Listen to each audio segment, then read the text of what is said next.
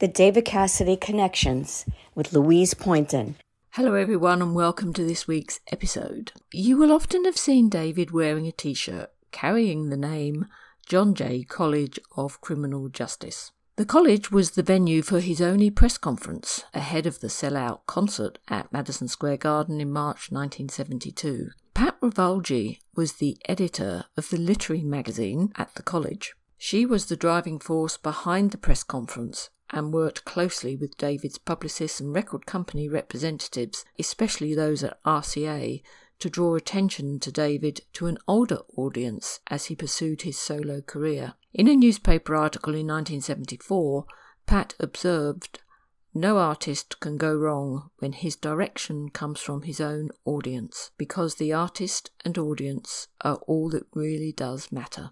After graduation, Pat worked as a publicist at Levinson Associates in New York, where her clients included Shaun Cassidy and his record producer, Michael Lloyd. After working in public relations, Pat received her master's degree in international relations from New York University and spent the next 30 years as a professional staff member in the US House of Representatives and an intelligence officer with several agencies within the US government. In our conversation, she recalls how, as an ambitious student at John Jay College, she interviewed and met David and shares with us the real story behind that t shirt. Hello, Pat. Lovely to see you. Lovely to see you, Louise. Great to be here. Let's start by you telling us a little bit more about yourself and your connection with David through the John Jay College. Well, in 1971, I was a college student at John Jay College of Criminal Justice, which is part of the City University of New York, which has about a dozen colleges associated with it and 25 campuses. And I was the editor, the music editor for the student newspaper at John Jay, also the editor of the literary magazine, and I had a radio show. And so music was really my thing, and I was kind of a top 40 junkie. So I was very aware um, of who David was. I'd watched The Partridge Family. Some of the songs were just, the show was a little silly, but some of the songs were really lovely. Um, and David's voice was really lovely. And I started to read about him and saw that he was about to do his first solo album away from the Partridge Family, that he wanted to have more of an identity as David Cassidy. So I reached out to his publicist and said and requested an interview that I would run in the literary magazine. I said I think this would be an opportunity to reach out to an older audience. They were, you know, very excited about that. In the early 70s, the college crowd was really where the music industry um, was targeting and marketing themselves. So they did arrange a phone interview for me with David, and we spent some time on the phone. He was he was tired. I'm not sure he you know, knew exactly what the what the interview was about, but we ran the we ran the piece in the literary magazine, quite a nice spread on David with the interview. And some of my fellow college students thought I was a little weird, um, of all people, David Cassidy.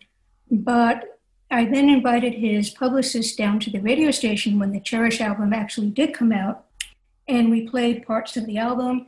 We talked a bit about David, and he was preparing to come into New York to play Madison Square Garden. So came up with this idea. I said, well, I can get some of the college newspapers, some of the college radio stations to come down to the college if we can hold a press conference here. You get David here, I will supply the college press. It'll be his opportunity to reach this older crowd. And that's exactly what we did um, on March 10th. 1972, um, David came to John Jay College of Criminal Justice.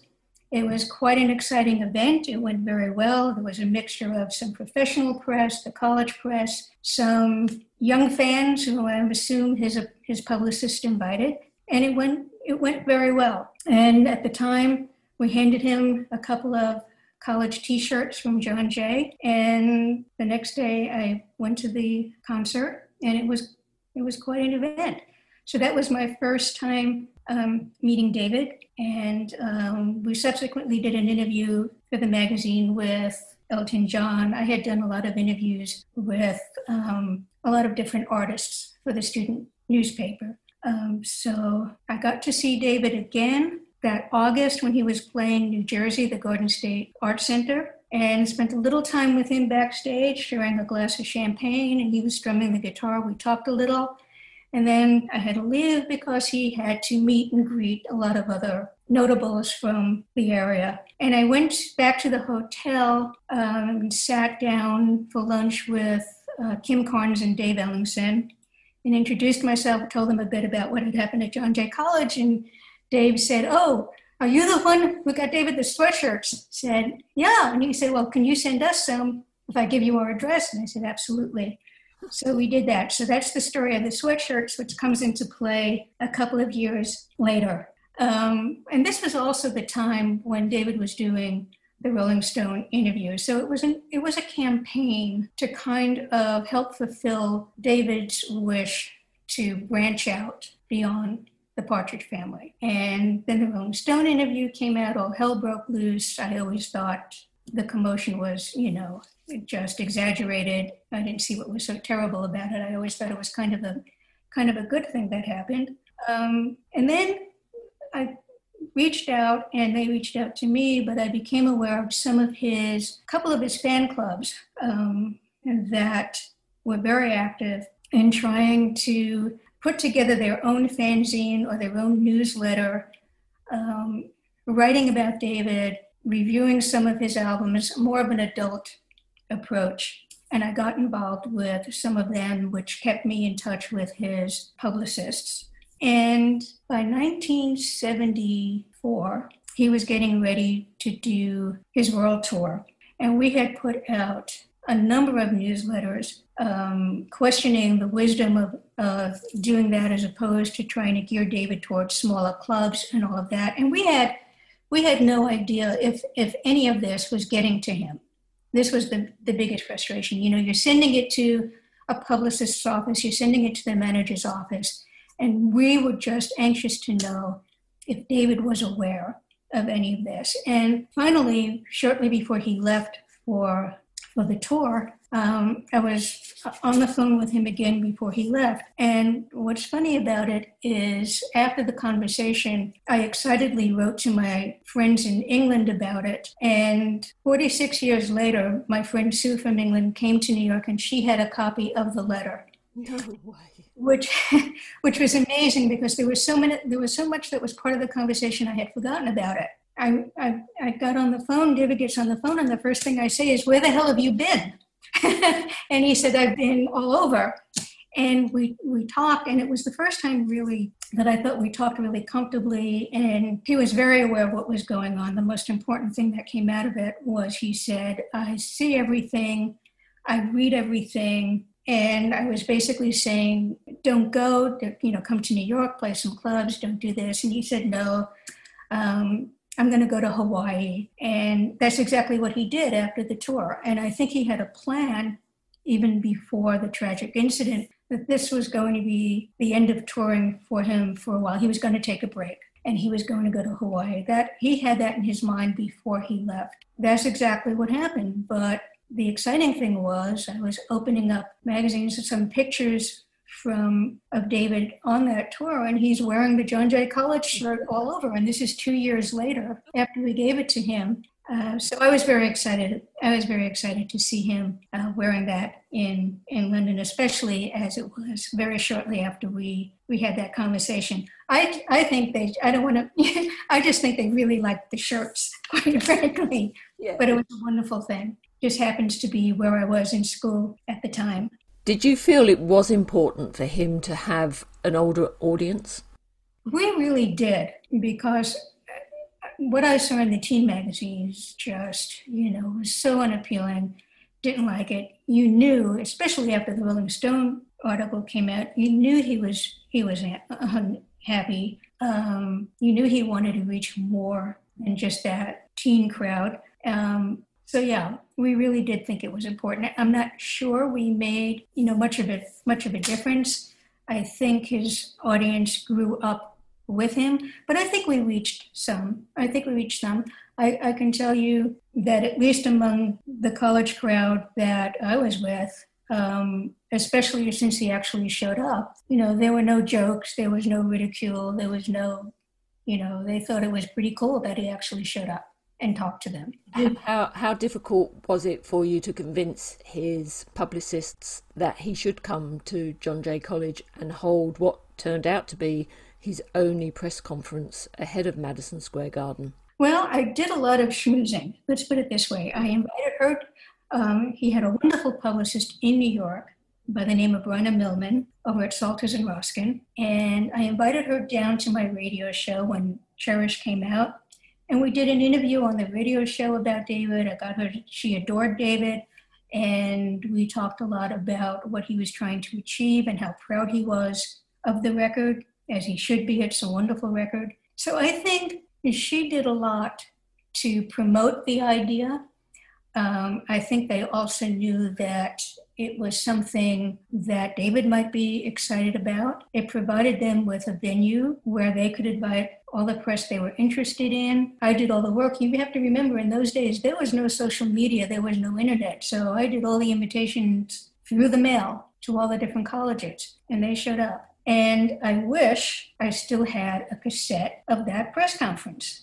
If anybody out there, if anyone among you listeners has a copy of that John Jay College press conference, the audio to it, I would love it. Um, I don't remember too much about it. I do know he got questioned. Someone from our college newspaper said, Well, I read in an interview that you don't care about Vietnam, et cetera. And, and David, for whatever reason, possessed him. He goes, Well, I don't care about Vietnam. And, and, and of course, that wasn't true. He was as concerned as anyone being of the age when there was the draft lottery and all of that. So I, I can understand his reasons for not wanting to be political, but I think he was more nervous than anything about approaching this crowd um, because I think he was concerned about what they thought of him knowing he had this image as a teen idol. We knew the other side of David, they didn't necessarily. Um, this was at a time when he was demanding more artistic control.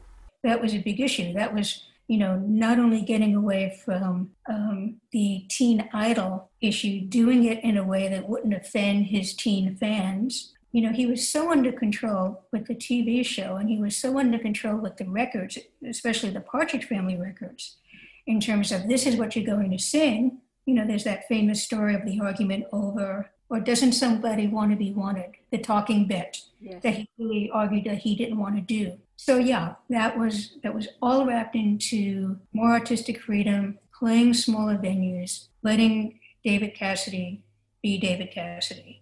And I never bought into the sense that, well, his fans, you know, don't want him to be anything other than Keith Partridge. I, I think they knew who David was. I knew the distinction that they drew between Keith Partridge, who was, you know, kind of a lame character, and and David. And I think it was really David they fell in love with and, and the voice. If you watch The Partridge Family, the musical numbers, I think, especially in the last seasons, are where David really shines and comes through. And they knew that that was David and that wasn't Keith. They fell in love with David, not Keith Partridge. As an example over here, we didn't get the Partridge family until September 1971. Well, by that time, all our teenage magazines were full of pictures of David, and because we didn't have the television series, we only related him to himself. We didn't have a character to put a badge on him and go, This is Keith Partridge. It was always David Cassidy. In the music, I mean, some of those, Wes Farrell and Gerry Goffin and Paul Anka and Tony Romeo were just wonderful songwriters for that for that genre. It was, it was certainly, I think, above anything the Osmonds were doing,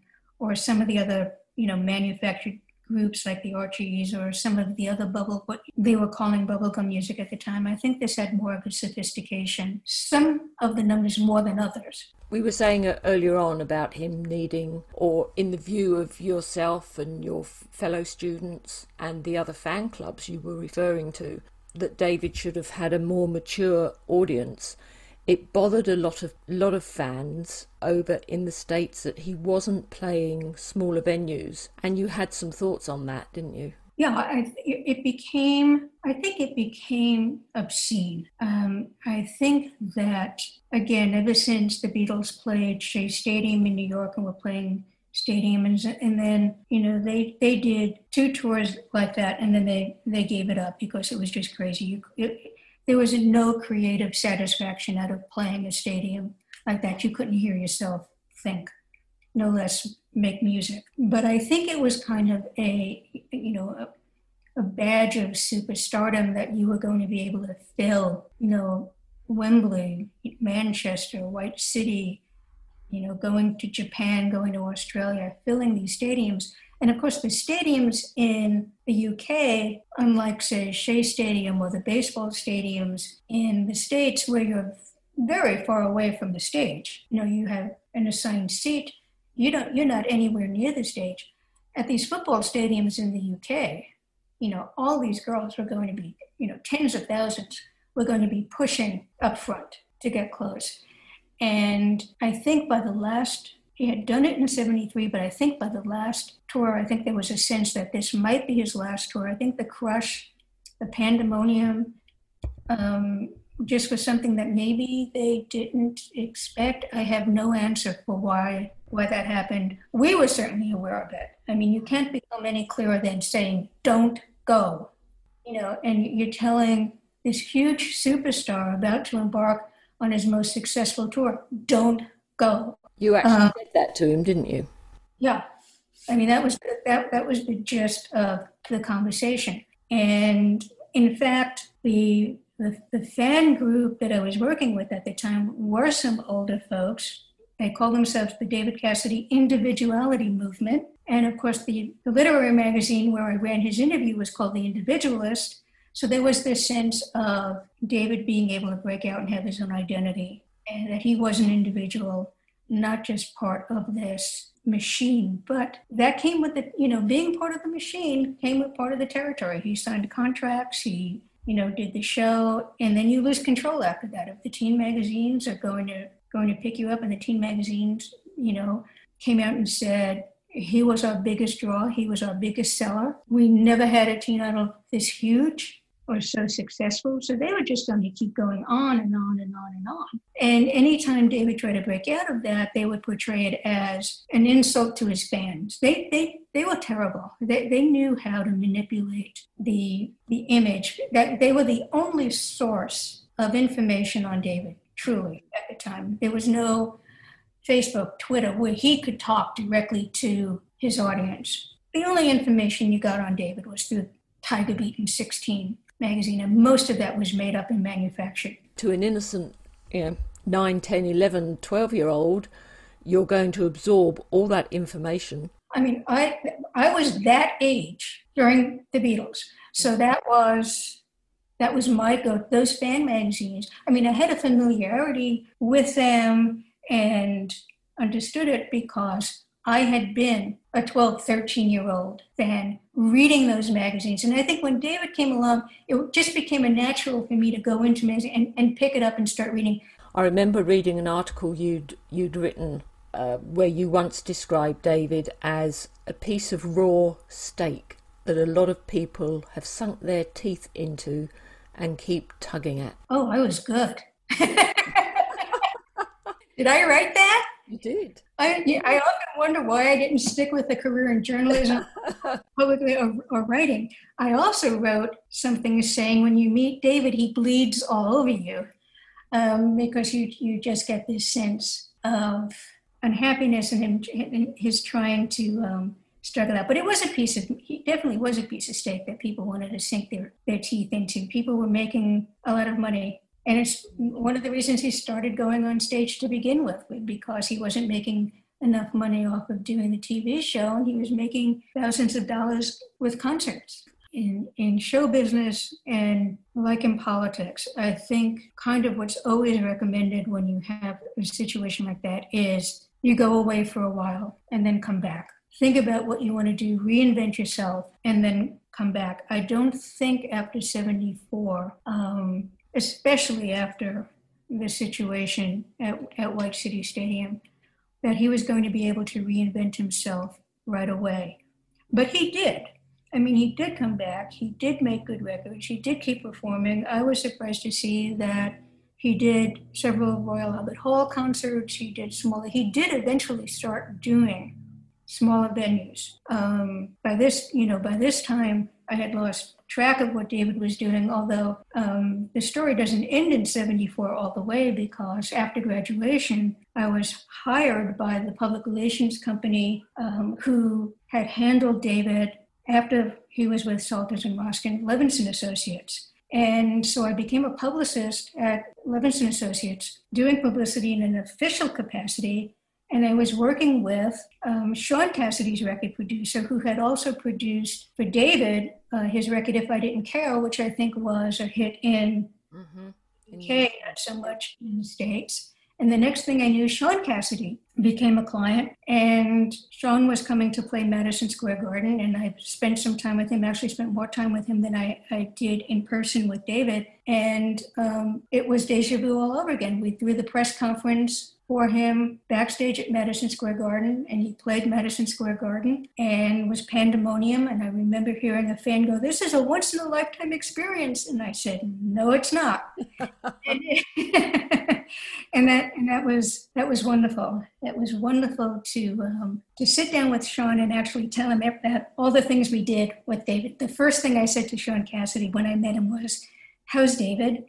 And he was just a delightful, charming, everything much more in stride than David did, in the sense that having seen David go through it, Shaun's approach was, yeah, I know what this is all going to be about. Mm-hmm. I'm going to, you know, just going to let it happen, I'm going to do it for a while and then move on to, to something else. And I think psychologically, emotionally, Shaun was more mature to do that. David internalized things a lot more. And I think when the career, ironically, when the career started to transition and taper off, David might have actually felt like a failure or a has been and was struggling to recapture, you know, get that um, thunder in a bottle, or whatever you might want to call it, again.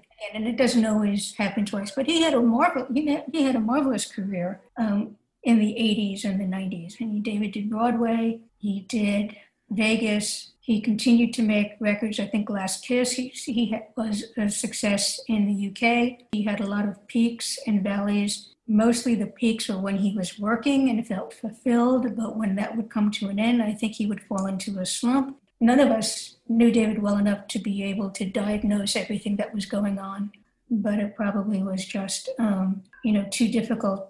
We'll all bear that heartbreak with him as people who loved him those of us who, who, who cared about him and loved him and had hoped to get a lot more from him. Let's step back to a happier moment. The sure. night when you were waiting for him to ring you for the first interview you were doing for your college magazine. Talk us through that evening, what you were doing, and what happened the moment the phone rang. Yeah? I was a nervous wreck. While I was still living at home, there was one landline on the kitchen wall I stretched the phone wire to close myself into the bathroom.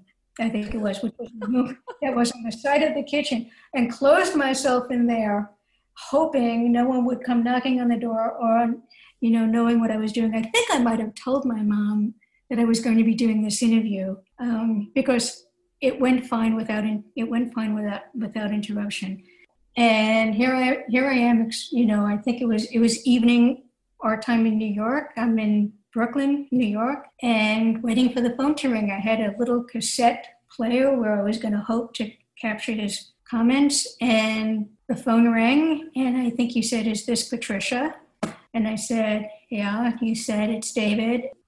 And we began talking from there, and we talked about the show.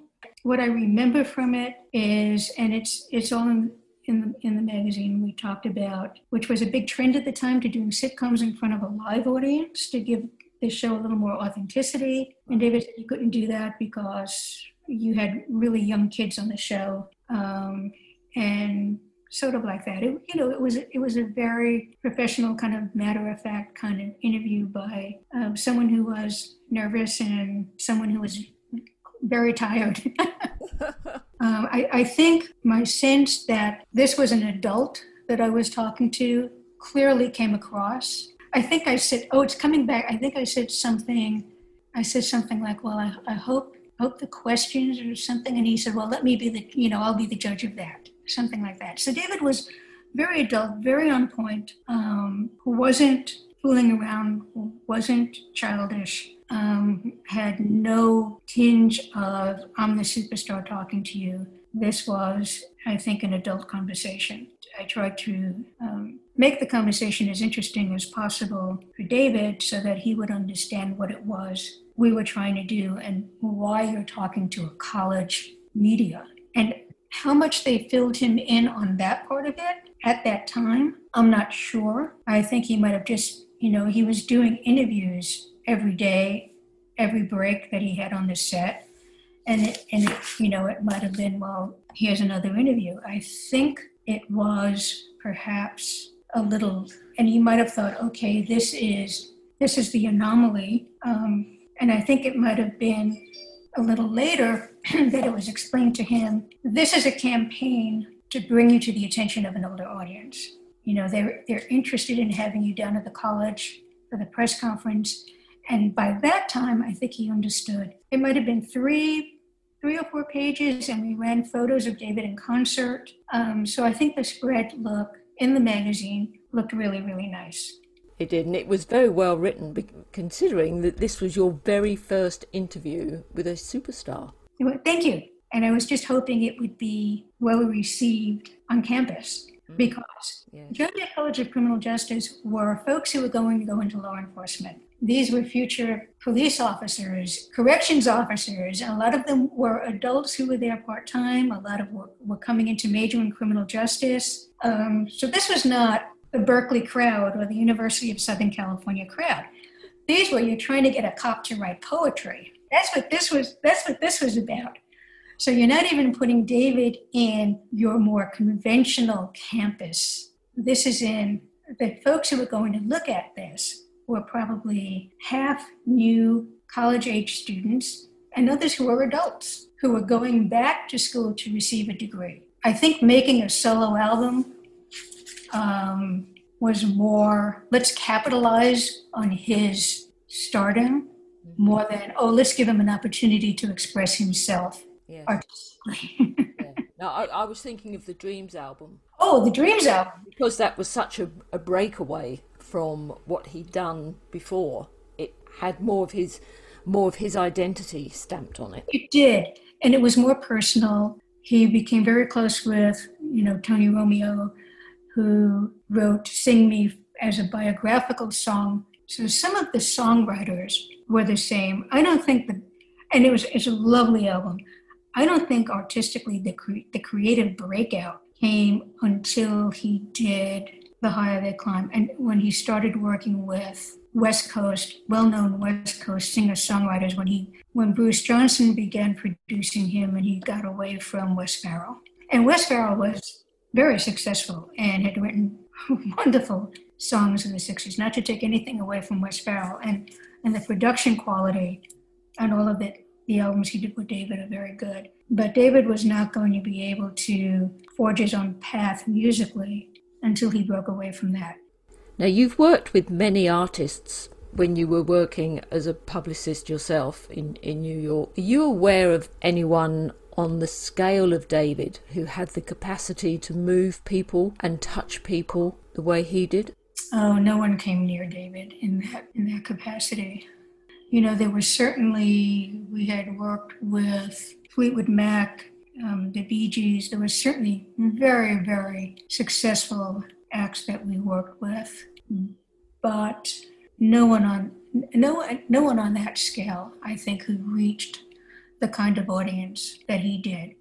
I mean, they sold, they all sold a lot of records. They all had very, very devoted fans. But in terms of the pure love, I can't think of anyone, with the exception of Elvis, who came anywhere near having that kind of love and loyalty from a, a crowd. And it's just so sad. And David even talked about it. Well, I didn't want to, you know, talked about it in the early 80s. Well, I just, I could see myself becoming Elvis, and I just had to, and it's like so sad because to a certain extent, that's what happened. we talked a little bit about the culture that was around him, um, the addictive culture. He, he, he marched through the 80s, he marched through the 90s, he marched through the early 2000s, um, doing extraordinary things and, and being creatively happy. I did when I, I, I eventually got my master's degree in international relations and, and moved to Washington, D.C. for a career in government. And David came to play Washington, D.C. in the 1990s. I went to see him. It was a great show in a club. He had an adult audience. And I just remember thinking, this is all we ever wished for you. You know, it's 20 years later, but you're doing it. And he clearly it was it was just a polished, professional, wonderful show. He did some Partridge songs. He did songs from his solo album. Uh, Danny Bonaduce was on tour with him. Was the opening act. He was very funny, very good. It was a wonderful, wonderful, wonderful show. And as I say, just thinking, this is all we ever wanted for you because he'd always, as you said earlier on, he'd always placed great value on his individuality, making it clear in so many interviews, you know, that he'd been robbed of it. Did you feel you were seeing the essence of David at last? Oh, for sure. I think he had total control over the over the show. I think he had total artistic control, something he didn't have before. This was his band. This is what they were going to put together. And as I say, the way it worked was those were fans who had been with him since the early 70s. They grew up with him. They became his adult audience by growing, simply by growing up with him. That was true of, you know, Beatle fans, it was true of Elvis fans. If you have the goods, where you have the longevity, the artistic stamina, the artistic goods, where you, you can be around 10, 20 years later, your fans will be there for you and they will be your adult, mature audience. And they grew up with him and they loved him just as much and they were just thrilled to have the opportunity to see him. So that was a that was a happy moment. There was another happy moment, wasn't there? Because you told me that you've always found him so charming. Can you share with us your special moment after the press conference, which is a perfect example of how much of a gentleman and a gentleman David was? we were all heading toward the elevator and they were moving kind of quickly and they get into the elevator which is kind of packed and i'm about to be you know a lot of the other students by this point everybody kind of was like wanting to be around him and, and people were writing down so it was a packed elevator he only came with two three other people but the elevator was packed. And I was about to be closed out of it, and I get yanked in, and then the next thing I know, I'm standing next to David, and it all started to come back to me because the first thing he did was, just running down, looking straight ahead, and he just he put his elbow on my shoulder, and I leaned my head against the shoulder, and the next thing he did was, you know, he put his arm around me, I put my arm around his waist, and that's how we rode down the rest of the way to the to the lobby. And then, like Cinderella at midnight, he was he was gone, got swept into the, the limousine, and I had, you know, went back up, and my fellow students were, were cheering me that it had actually come off and had done well. And I was interviewed. Standing there waiting to talk to me was Jan Hodenfield, who was the music editor at the New York Post, the late great Jan Hodenfield. Talked to him about it. You know, he asked how old I was and how did this all happen? And he wrote up a, a, very nice little article in the New York Post the next day. Although David didn't say anything to you, you felt that was his way of saying, I know you've organised this. Thank you very much for what you. I think when he put his elbow on my shoulder, that was his, he was saying thank you. Yeah, that, that was, I know this was you and thank you. And I had met him down in the lobby when he arrived, and his publicist, you know, introduced me, and so he he kind of knew that. And there's a photo of me sitting with David at the press conference through the whole thing. So he, you know, he knew uh, I had put it together. But yeah, that was his that was his way of saying thank you. Is that one of the proudest days of your life? It stands out as still one of the most important days of my life simply because of what it meant to me at the time to have successfully put that together It came up to you know to, to kind of get that nod of recognition from David. Um, yeah, when when I'd worked on getting to that point um, of wanting to reach out to him for for probably close to a year. Um, so when I got the interview, I was very excited and thought that was great. And actually being able to have the press conference happen. So yeah, you know, there are things in your life when just the enthusiasm you have for something makes it important, and you just wish you could replicate that more more times in in your life. But there were very few moments that that equal that in terms of the joy I had in my heart that that that had come off. I, I think again, believe it or not, being able to um, a lot of satisfaction being able to sit and talk to Shaun about it. I said goodbye to Shaun, and he just gave me this huge bear hug. Was a one was again a really wonderful a really wonderful feeling because I I told him all about what we had done for David. I tried to do and. He he knew about some of it. Um, and um, before he left, when I when I said goodbye, we were all sitting in the, the suite up at the Plaza Hotel, and I had to take off, and he just stood up and gave me a big bear hug. A lovely person, very lovely person. How do you remember David? Um, I remember David as fragile. I remember David as a bit defensive in terms of uh, what's the word I'm looking for? Not defensive, but, and not suspicious, but very concerned. He didn't like crowds, big crowds per se. He, but he, he, he was a bit um, concerned about people approaching him all the time, what their motives might be. This was something he was not used to, um, as none of us would be used to. Um, so I think that he was happiest when he was on on stage. I think in other situations when he was surrounded by crowds or when he was approached by strangers, I, I think he had a bit more apprehension. I think he was a little anxious sometimes. It all happened so fast for David and on such an unexpected scale. And I think he was very um, alone in this whirlwind, which is a tough place to be. You know, the Beatles always said they, when they were going through it, they had each other to keep each other's head, you know, out of the clouds and, and to bring every, everything back into perspective and back to reality. Elvis less so. He had some friends around him. David had some friends around him. But at the end of the day, it's pretty it's pretty shallow. Um, but I remember him as being um, very sweet, very polite, um, very tiny, very fragile. Um, and that's how I'll always think of. That's how I'll always think of him. Beautiful eyes. Lillian Roxon, the great, the late great music critic, called him Emerald. Everyone fell in love with him. I mean, we can all understand that. And you can sit here now and smile when we remember him because that's the David we want to keep in our hearts. That's the David you want to keep in your hearts. There was there was no more beautiful face and smile, and um, I think for the young girls it was non-threatening to a certain extent. And what a lovely person to have your first crush on who, who actually who had some substance. And the thing about David that you, you never got from the other people who he shared the covers of the teen magazines with, whether it was Bobby Sherman or Donny Osmond, you know, you always had the sense there was some substance to David. You, you always projected that there was more to him, that there was there was substance there. And I think that just came through with a look. I think it came through with his voice.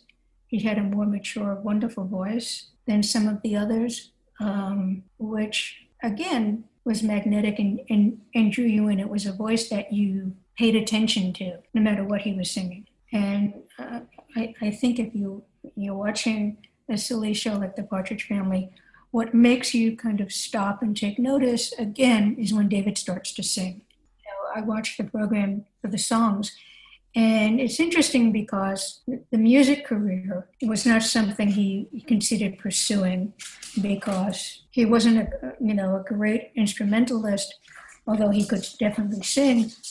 Um, he wanted to act, and I think one of the frustrations in the career was he never had the acting career he wanted. Um, and it kind of reminds me, and I don't know why that didn't happen, and it kind of reminds me of Elvis, who was just the opposite. He he was a musician who wanted a, also wanted an acting career, and he wanted a serious acting career, and he started off having one until Colonel Parker said, "No, you have to start singing in the movies." And once he started doing that, the movies became very lightweight, and he was never able again to be taken as a serious actor. And again, that was the direction he allowed his manager to take him in. And David, had the Partridge Family not happened, and you can write an incredible alternative history on David's life if he never did the Partridge Family. Um, with his voice, he could have had a wonderful Broadway career. Um, and you know, Shaun has this incredible, you know, David's a tenor. Shaun has this incredible baritone voice um, that he could have also done, but he he was more interested in writing and being behind the scenes. Once his t- teen career was over, um, Shaun wanted to be behind the cameras, basically writing and producing. Um, but he also has an extraordinary voice. What do you think David's legacy should be? David's legacy will be the love that his fans had for him and still carry for him. I've never seen anything like it just sitting here talking with you and having been contacted by our mutual friend Barbara, who reached out for me and had saved all of these things from those years that I, in the many moves that I've made, um, had lost. And she had them all. And what a joy that she she had the magazine, she had the photographs, she had things that I had written that I look at and I, I'm going, damn, this is good. it shows you when you have someone inspiring to you for you. So that's that has been wonderful, and and and to be talking to to her and be talking to you and looking at the the cherished book, uh, the wonderful book you put together, and seeing all those other you know wonderful women who and and guys who who share their stories. Very magical time when there wasn't a lot of you know good things going on in the world mm. that you you know that new generation just coming of age was able to find something to love the way they loved David. And that, for the most part, he never gave us any cause to be embarrassed or to be ashamed. He, he, he conducted himself through his career publicly, um, I think, in a, in a way that, that he could be proud of and we could all be proud of. He had his private demons, but you see when he was with fans how happy he was, mm. how he responded well to fans. I remember backstage at the Garden State Art Center, the room was just filled with gifts um, that were brought back to him that fans wanted to get to him, and they were all brought back. And we were going through some of them, and they, they were all going to be taken over to a children's hospital um, for all of that. But he, he went through it, he looked at he looked at a lot of it, just you know, everything from jewelry to posters to, to wonderful letters um, from fans. And if again, if you look at the interviews going way back, and I went through a lot of David's interviews from the 70s, 80s, 90s, and 2000s, and in everyone he talks about how much the love from the fans meant. I mean, he was aware of it. He mm. knew how much he said that was the most important thing to me is you know that i was able to bring some happiness and and they gave me all this love. And there'll be a long time before we see his like again. We could only let him know we cared and i think he knew that everything else was going to be up up to him everyone will resonate with those sentiments i hope so and i love the pod i love the podcasts i keep listening to them and it's it's just been a joy discovering this well, it's been a joy speaking with you tonight. Thank you, Louise. Likewise. We will continue through our friendships to tell the world yes, he was a good guy. Yeah. I just want to thank you for your continued support of the David Cassidy Connections podcast. We have charted in every country in the world, and that is just amazing. You are amazing. We have been number one in New Zealand. We've been in the top 10 in the United States. We've been in the top four in the United Kingdom. It's just thrilling. Thank you so much. And you can now find us on Facebook. I will see you next week. Bye bye.